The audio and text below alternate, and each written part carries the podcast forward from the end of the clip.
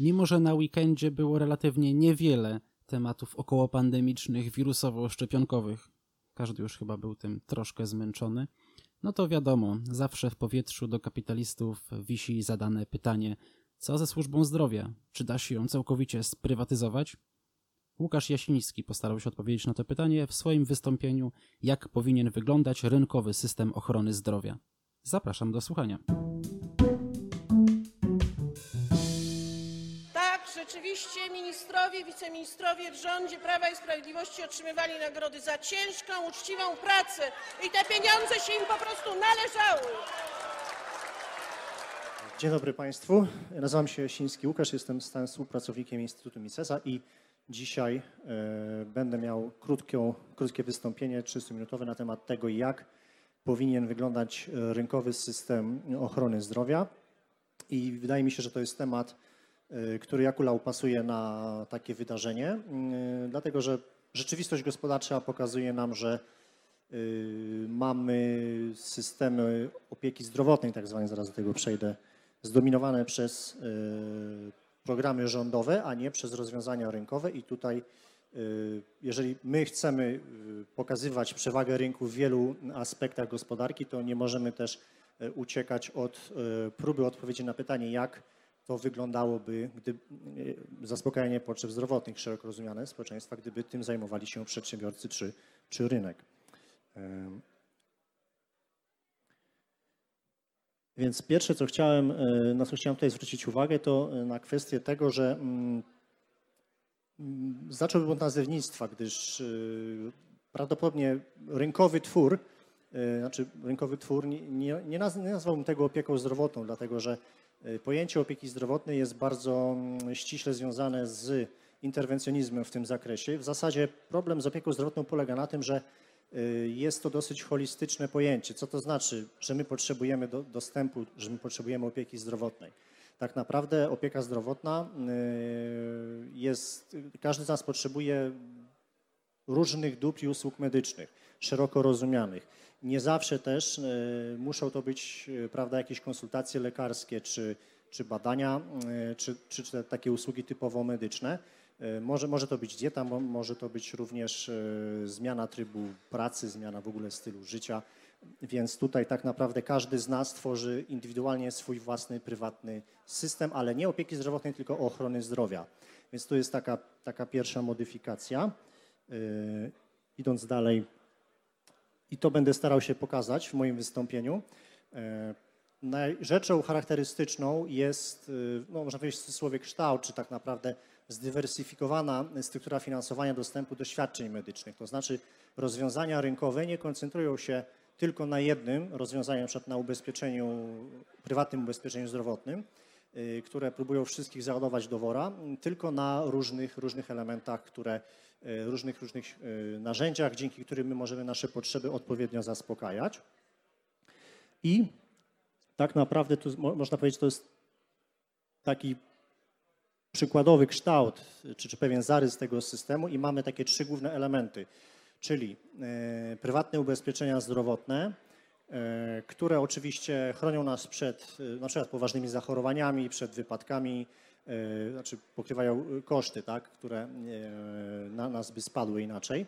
Mamy też abonamenty medyczne, które, tak jak Państwo też wiecie, dobrze się rozwijają w innych obszarach rynku, na przykład różne, mam tutaj na myśli różnego rodzaju usługi streamingowe, na przykład filmy, muzykę. Dlaczego opieka zdrowotna nie miałaby funkcjonować podobnie? Funkcjonuje, to się też w Polsce rozwija. Bardzo ważnym elementem są płatności bezpośrednie. Tak naprawdę większość transakcji na rynku odbywa się dzięki płatnościom bezpośrednim. One trzymają w pewnym sensie racjonalność konsumenta. Tutaj dostawca nie może, konsument płaci pełny rachunek, dostawca nie może żądać nie wiadomo jak wysokiej ceny i też płatności bezpośrednie są w pewnym sensie taką kotwicą dla, dla racjonalnych zachowań konsumenta. I wszystkie te, oczywiście wiemy, że świat nie jest idealny i my możemy popełniać błędy albo różne, różne wydarzenia mogą sprawić, że będziemy potrzebowali pomocy, ale nie będziemy mogli skorzystać z trzech, tych trzech pierwszych i tutaj mamy te luki, prawda, które mogą się pojawić, wypełnia działalność charytatywna, czyli yy, dobrowolne wpłaty na rzecz potrzebujących, którym, którym może być tak naprawdę każdy z nas. i cały ten system, można powiedzieć, będzie zasilany przez nasze zarobki, przez naszą pracę, oszczędności.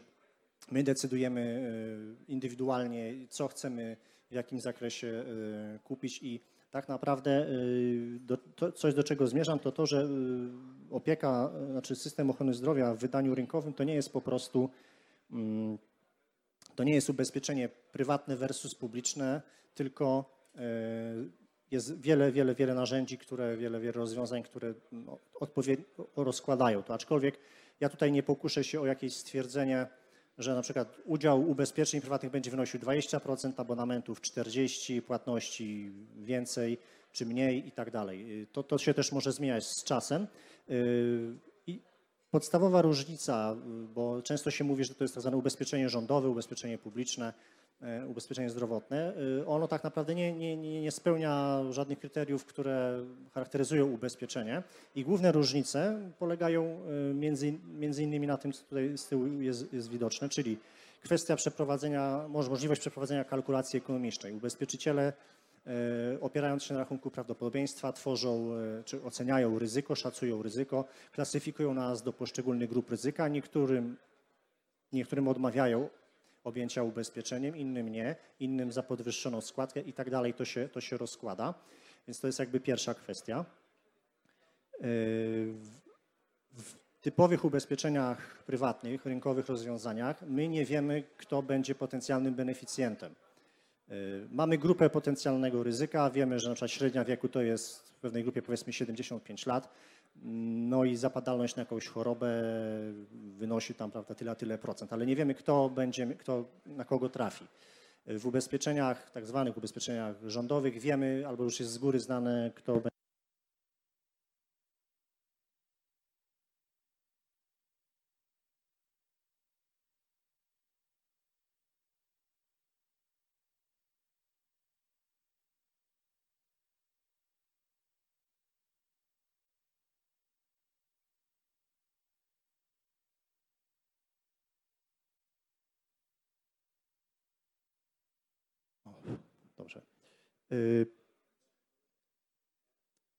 Idąc dalej, jeżeli mamy odpowiednio oszacowane ryzyko, ubezpieczyciele mają też wolne środki i mogą je swobodnie, czy mniej lub bardziej inwestować w określone instrumenty finansowe, bądź mogą też pełnić funkcję dostawców kapitałów na rynkach finansowych.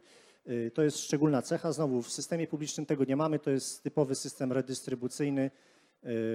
I tutaj żadne, żadne inwestycje, żadne poszerzanie struktury produkcji czy kapitałowej nie ma, nie ma miejsca. Pracowni, znaczy ubezpieczeni mają też inną, zupełnie inną motywację do dbania o swoje zdrowie. Jeżeli chcę zostać objęty ubezpieczeniem, wiem, że muszę na przykład schudnąć, że muszę mieć odpowiedni stan zdrowia, muszę zwracać uwagę na przykład na B M I i tak dalej. Natomiast znowu rozwiązania publiczne to są, wszyscy, wszyscy mają tak zwane prawo do opieki zdrowotnej, wszystkich obejmujemy takim, takim programem. Później zaczynają się pewne, pewne problemy. I ostatnia kwestia, generalnie wszelkie rozwiązania rynkowe mają tendencję do obniżania kosztów i podnoszenia jakości, gdyż tutaj decyduje konsument. W systemie publicznym nie ma konsumenta, są w zasadzie petenci, pacjenci, ale ich władza jako beneficjentów takiego systemu jest bardzo ograniczona. Kolejny element, abonamenty medyczne. Tutaj o ile ubezpieczenie dobrze nadaje się do pokrywania kosztownych, finansowania kosztownych procesu leczenia, na przykład chorób, czy bardziej takich tragicznie, tragicznych wypadków o poważnych następstwach zdrowotnych, tak? Bardziej takie rutynowe świadczenia y, są świadczone przez abonamenty medyczne, które też akurat Polska jest tutaj ciekawym przykładem, konkurują y, z prywatnymi ubezpieczeniami. Być może Państwo jesteście pracownikami różnych przedsiębiorstw, to tam y, w Polsce między innymi y, tak zwany y, właśnie prywatny, prywatny dostęp do opieki zdrowotnej jest jednym z najpopularniejszych pozapłacowych benefitów pracowniczych. I to są zarówno prywatne ubezpieczenia w formie grupowej zazwyczaj zawierane, albo, albo abonamenty medyczne. I tutaj idea jest bardzo prosta, że zbieramy grupę specjalistów, lekarzy i świadczymy im w ramach takiego pakietu y, odpowiednie y, świadczenia medyczne.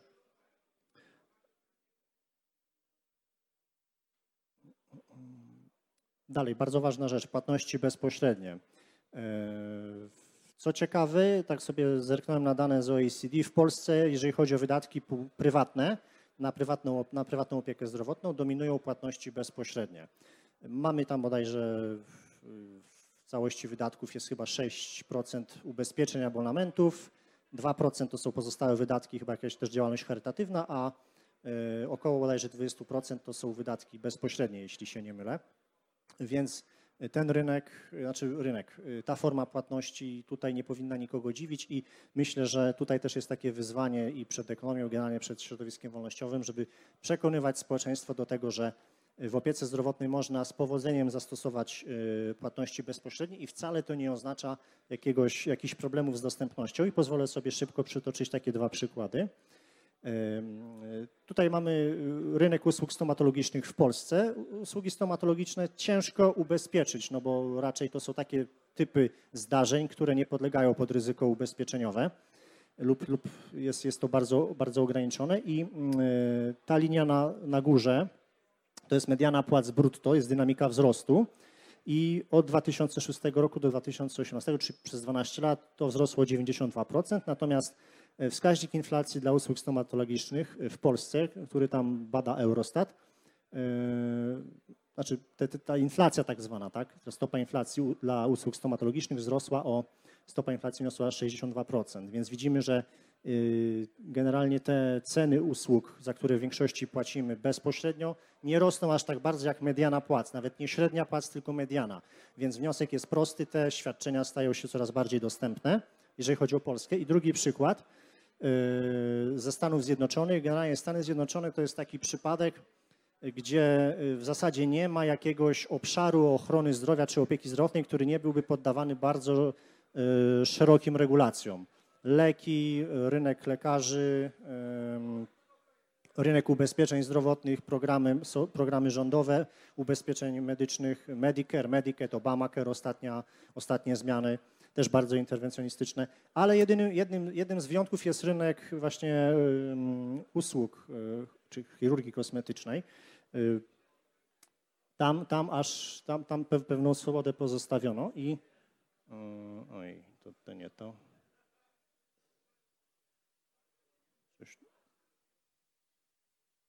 O. I był raport jednej instytucji, która też właśnie prężnie się rozwija i główne wnioski z tego raportu są takie. W latach, w ciągu osiemnastu lat dwadzieścia najpopularniejszych zabiegów, średni wzrost cen wyniósł trzydzieści dwa procent, więc mamy wzrost nominalny, ale jeżeli porównamy to sobie do w ogóle usług cen opieki zdrowotnej, dla całej opieki medycznej w U S A, to to był wzrost o ponad sto procent.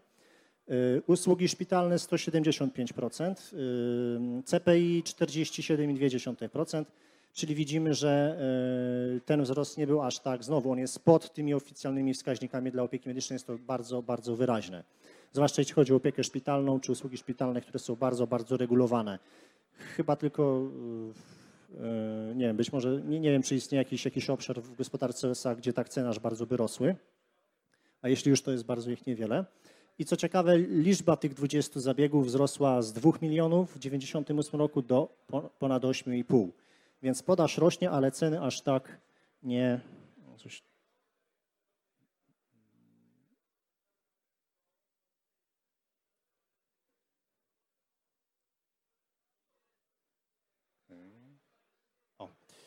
Jeżeli pójdziemy jeszcze dalej, czyli z tych dwudziestu wydobędziemy dziesięć zabiegów najbardziej popularnych, to żaden z nich nie zwiększył swojej ceny o ten wskaźnik C P I, czyli o ponad czterdzieści siedem przecinek dwa procent. Czyli tak jakby realnie cena tych zabiegów spadła.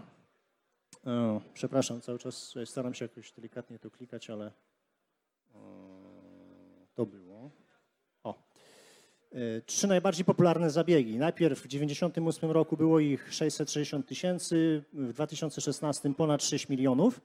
I uwzględniając ten realny, korygując to wskaźnik inflacji, to tak jakby te ceny spadły o jedenaście procent, dwadzieścia jeden procent, trzydzieści procent, prawie trzydzieści pięć procent, więc to też jest ciekawe, to nie jest kilka procent, nie wiem, dwa, trzy, cztery, pięć, sześć, więc to są dosyć y, duże, duże liczby y, i to, to jest właśnie bardzo ciekawe, bo y, nie ma, te, ten, te, tego typu usługi nie są podpięte pod programy ubezpieczeniowe, więc nabywa się je bezpośrednio. Dlaczego tak się dzieje? No bo jest konkurencja u klienta, bo ta łatwo przejść na taką specjalizację takiej chirurgii, tam nie ma aż takich regulacji, ten rynek tam może funkcjonować i to są właśnie efekty, to jest bardziej dostępne. A U S A generalnie się kojarzy z drożyzną, jeżeli chodzi o opiekę zdrowotną. To mamy dowód, że jak się zostawi rynek w spokoju, nie musi się to opierać na ubezpieczeniach, to to działa. I ostatnia rzecz, ostatni element, działalność charytatywna. Jeżeli mamy dostęp do tych poprzednich elementów, czyli ubezpieczenie, abonament, płatności bezpośrednie, to sami w pewnym stopniu jesteśmy już zabezpieczeni, więc możemy pomagać innym. To jest jakby pierwsza zaleta. Druga bardzo ważna rzecz, w takim typowym rynkowym systemie ochrony zdrowia dochodzi do odpowiedniego, jak ja to mówię, rozwoju postaw etycznych, czyli my mamy większą świadomość tego, że są osoby potrzebujące, sami nimi możemy być i taką pomoc chętnie świadczymy.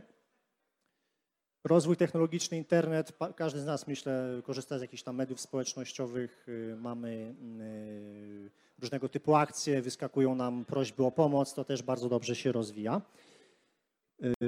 I co bardzo ciekawe, też tego typu instytucje wspierają rozwój drogich leków, technologii, dlatego że nas indywidualnie nie byłoby stać na coś takiego, ale my jako pomagający, finansujący tego typu świadczenia też na przykład często widzimy jakieś akcje, że jakieś dziecko potrzebuje bardzo drogiego leku i jeżeli my się zbieramy, finansujemy taką, tak, tak, taką pomoc, no to jednak, że tak powiem, skłaniamy się ku temu, czy, czy popychamy, znaczy dajemy środki, żeby to było odpowiednio sfinansowane pomimo wysokich kosztów, więc nie tylko jakby osoby, które stać na to poprzez zakup powiedzmy dóbr luksusowych, tylko dzięki takim instytucjom też na takie droższe, droższe usługi, badania, popyt potrafi być odpowiednio przekierowany. No i oczywiście bardzo ważna rzecz, brak formalnych wymogów, to jest jakby akt naszej czystej dobroczynności, tutaj w przeciwieństwie do programów publicznych nie trzeba spełnić żadnych kryteriów, wystarczy, wystarczy znaczy dwa warunki muszą być spełnione, musimy mieć jakieś środki i musimy mieć chęć, żeby komuś pomóc i tyle, dlatego to jest, dlatego to jest tak ważne. Ostatnia kwestia, bardzo często się to pojawia, jakby wyglądała, wyglądałyby nakłady na opiekę zdrowotną czy na ochronę zdrowia.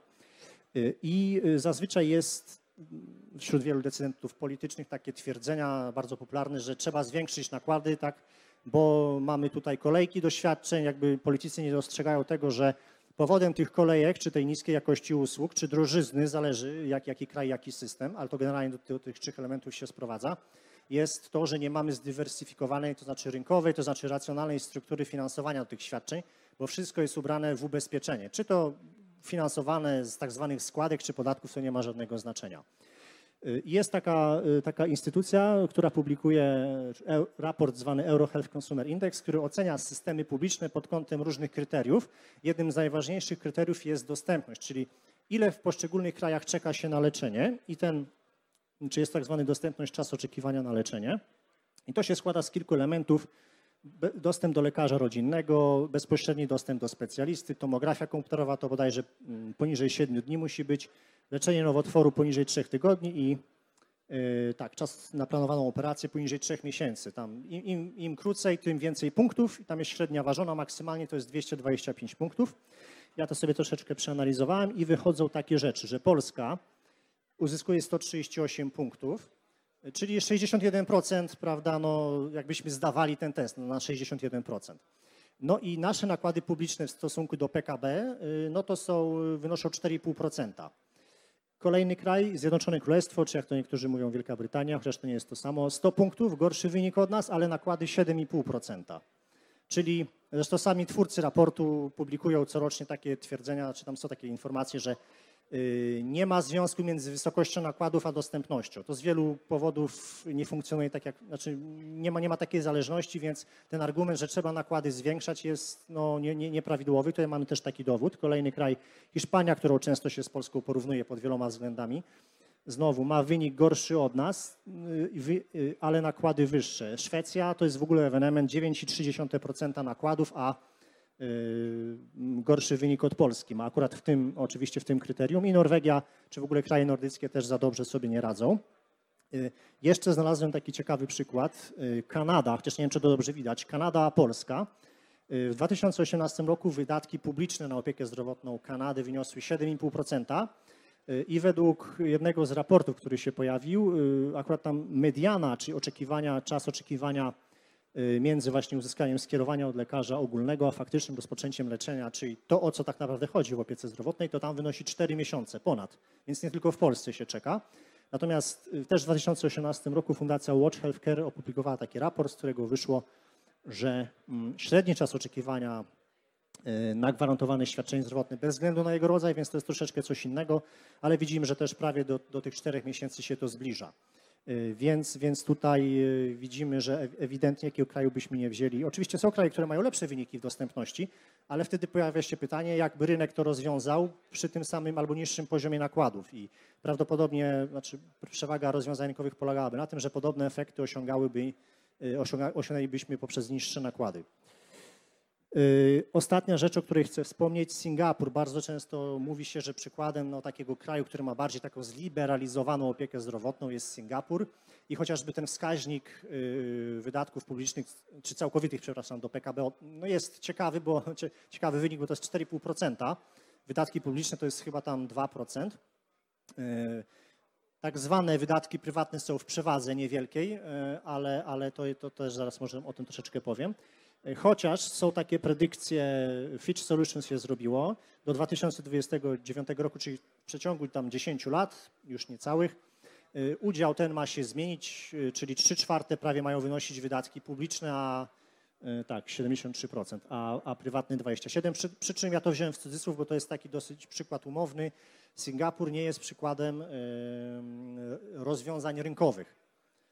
Jeżeli weźmiemy sobie pod uwagę na przykład wskaźnik nominalnych wydatków per capita na opiekę zdrowotną, no to już Singapur jest powyżej średniej dla krajów O E C D. Tak jak udział w stosunku do P K B cztery i pół procent jest poniżej średniej, ale udział nominalny jest powyżej całkowitych. I tutaj w zasadzie on ma tylko, znaczy tylko, jest inaczej skonstruowany.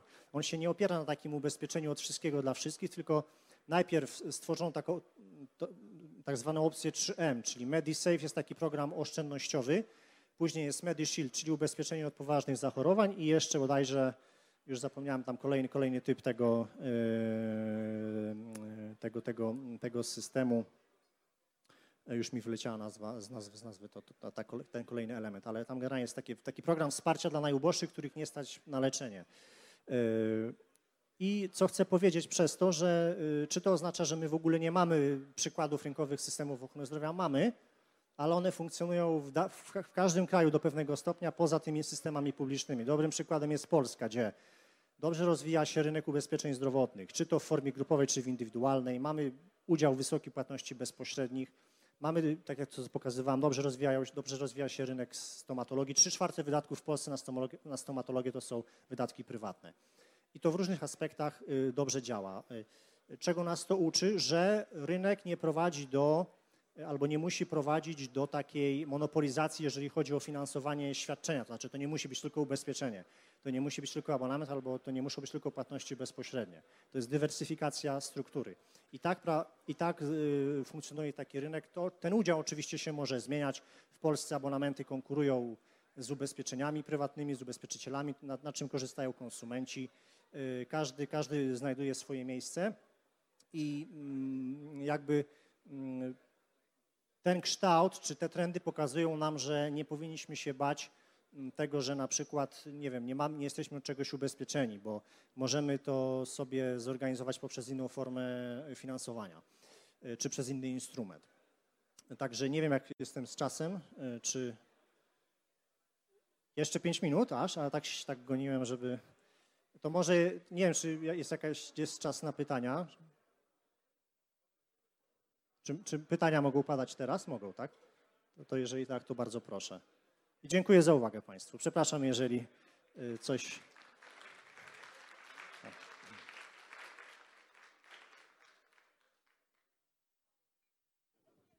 Proszę. Aha. To już idzie mikrofon. Bardzo dziękuję za prezentację i ogólnie w niej wygląda to, że Polska jest hubem, albo robi się częściowo hubem na pewnych usługach medycznych. I też jestem imigrantem, który wciąż przylatuje do dentysty.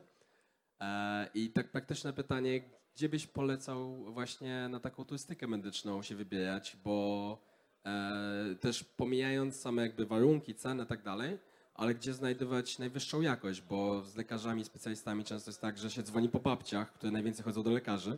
Wiem, że to nie jest najbardziej profesjonalne pytanie w tym gronie, ale faktycznie, że praktykować to, co Weto mówił i znajdować sobie prywatne usługi, które nam w życiu pomagają i są wysokiej jakości.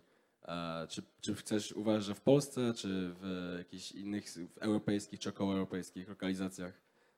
Znaczy pytanie, czy turystyki medycznej, tak? Dobrze. Nie, pytam właśnie na przykład, jakbym, ja latam często do, do Polski właśnie raz do roku, robię sobie wszystkie czeki możliwe od nowotworów po wszystko. Jestem bardzo zadowolony, ale z drugiej strony e, niekoniecznie wiem, czy to jest najbardziej sensowne zawsze i może są inne kraje, bo znajomy na przykład w Tajlandii Aha. siedzi i tam jest wielkim fanatykiem ich opieki medycznej. Znaczy myślę, że no, jak, jak, jak kogoś stać to do U S A, bo tam jest najwyższy poziom, to, to, to zawsze jest kraj docelowy. Yy, czy jakieś gdzie, gdzie, gdzie oprócz Polski jeszcze, tak? Czy generalnie wiem, że Indie sobie dobrze radzą, mają specjalistyczne ośrodki, yy, które, które dostarczają masową, masowe świadczenia zdrowotne dla najbiedniejszych i też generalnie rynek turystyki medycznej w Indiach się bardzo dobrze rozwija. Nie tylko w Indiach, bo też kraje Ameryki Środkowej w tym kierunku idą, bo oni doskonale rozumieją na przykład chociażby problemy Amerykanów i ściągają, ściągają po prostu tamtych, którzy na przykład nie mają ubezpieczenia, więc, a, więc to a też... A w Europie to Polska? W Europie, w Europie no, na pewno Polska, okay. A czy coś poza Europą, yy, nie wiem, Szwajcaria może, Holandia... Zależy, zależy, znaczy tu jest ta kwestia heterogeniczności świadczeń medycznych i pytanie, czego potrzebujemy, bo może się okazać, że dobre ośrodki będą powiedzmy w Czechach, dobre mogą być gdzieś na Słowacji. Raczej to, są, raczej to raczej nie wskazywałbym krajów, jako, że, że jest jakiś cały zakres usług, tylko mogą być konkretne specjalistyczne jednostki, czy, czy ośrodki, które takie usługi świadczą. A znasz, tak z ciekawości, bo też znajomi e, ubezpieczenia, czy jakby plany medyczne, które właśnie są międzynarodowe, zwłaszcza teraz dla tych wszystkich digital nomadów i zaczęły powstawać też w związku z kowidem. I czy to faktycznie też obczajałeś, jak to funkcjonuje poza tymi planami ubezpieczeniowymi czy abonamentami krajowymi?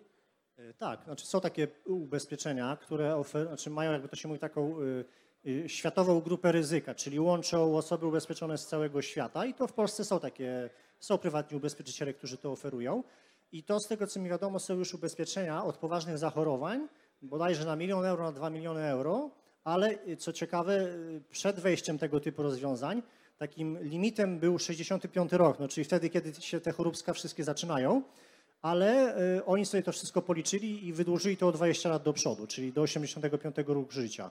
I to funkcjonuje, sam coś takiego posiadam, y, zaświadczam, więc, więc to się dobrze rozwija i jest, jest coraz większy popyt na tego typu świadczenia. Wypłaty też są już z takich typu ubezpieczeń, więc nie jest, nie jest to tylko, jak to się mówi, papier. Pytanie, czy prywatne szpitalnictwo jest obiektywnie w każdym przypadku lepsze dla, korzystniejsze dla osób biednych niż w obecnym systemie? Tak, dlatego, że my się nie powinniśmy tak naprawdę patrzeć na szpital jako na szpital, czy na szpitalnictwo, to jako element tego wszystkiego. Szpital możemy zaangażować zarówno do współpracy z ubezpieczycielami, z sieciami medycznymi, albo szpital może świadczyć usługi bezpośrednio, tak jako, jako jakoś dana placówka. Na przykład w Stanach Zjednoczonych to się już ileś tam lat temu zaczęli nazywać tak zwanymi zogniskowanymi zakładami medycznymi. Jest na przykład Surgery Center of Oklahoma, słynny przypadek takiego centrum chirurgicznego, który tam różne operacje przeprowadza, ale oni tylko sobie życzą płatności bezpośrednie i ceny za te usługi są i tak relatywnie tańsze niż w różnych programach ubezpieczeniowych. Tylko, że jak się okazało, że oni się rozwijają, no to znowu zaczę- zaczęły się regulacje pojawiać stanowe, tam bodajże w Oklahomie czy, czy gdzieś tam jeszcze. Keith Smith, tam ciekawe, na Mises Institute, Keith Smith ma ciekawe wystąpienia na ten temat, który jest też dyrektorem tak, tak, tak, takiej jednostki. I oprócz na przykład tej chirurgii, o której mówiłem w Stanach, tam bodajże, jeżeli chodzi o nabywanie takich usług bezpośrednio, to bardzo często się podaje przykład laserowej korekcji oczu.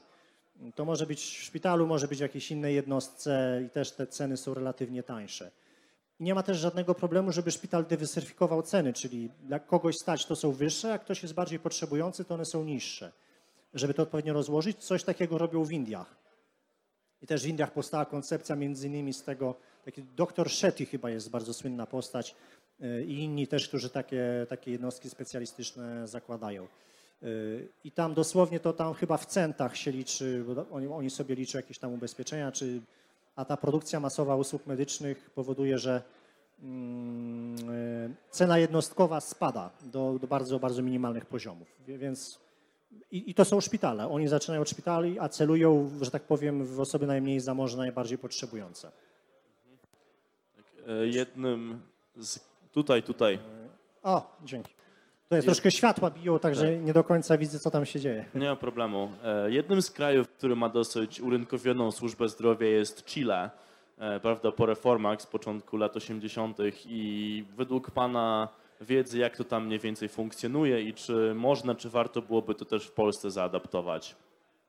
To niestety muszę rozczarować. Nie zgłębiałem tematu chilijskiego. Może być podobnie jak w przypadku Singapuru, gdzie Singapur ma publiczny, ma, ma, ma interwencjonistyczne rozwiązania, ma publiczne, może nie aż tak źle zaprojektowane jak większość krajów europejskich, czy chociażby w Stanach, ale jakby pozostała część gospodarki jest relatywnie wolna i jakoś to funkcjonuje. My nie widzimy tego, dlatego na przykład w przypadku Singapuru to jest cztery i pół procent P K B, a nie dziewięć procent dzisiaj, bo reszta gospodarki, prawda, jest wolniejsza i może być podobnie w Chile, bo to jest najbardziej liberalny chyba kraj w Ameryce Południowej.